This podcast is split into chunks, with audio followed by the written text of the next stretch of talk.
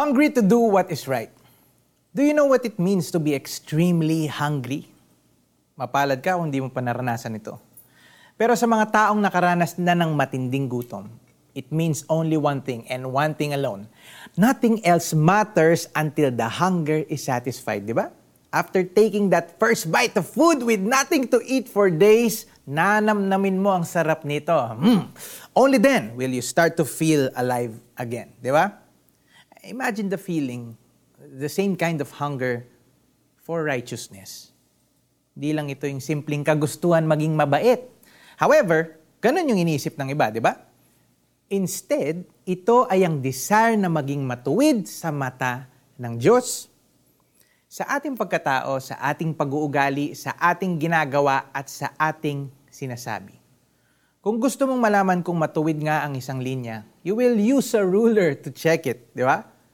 God's standard is our ruler because He is the ultimate law giver. When we hunger and thirst for righteousness, we are consumed by it.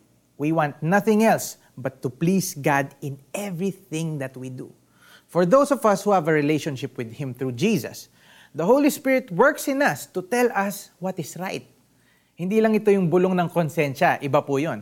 It is the third person of the Trinity showing us the way. Blessed are we if we have a spiritual appetite for righteousness. God will fill our hunger. He will satisfy our souls. Hamakin man tayo ng buong mundo for wanting to uphold God's standards, we will not buckle down. Sabi nga, unashamed of the gospel, di ba? After all, it's not people's approval we are after. And we aren't made for this world. Di ba po ba? Sige, pray po tayo. Dear Heavenly Father, keep me hungry. I want to be blessed, like Jesus said, and pursue your righteousness in my life. Thank you for speaking to me through your word, and thank you for the gift of the Holy Spirit. In Jesus' name, amen. Application time. Listen to the prompting of the Holy Spirit as you answer this question. How am I going to pursue righteousness in my character, attitudes, actions, and speech? Paano mo magagawa ito sa linggong ito?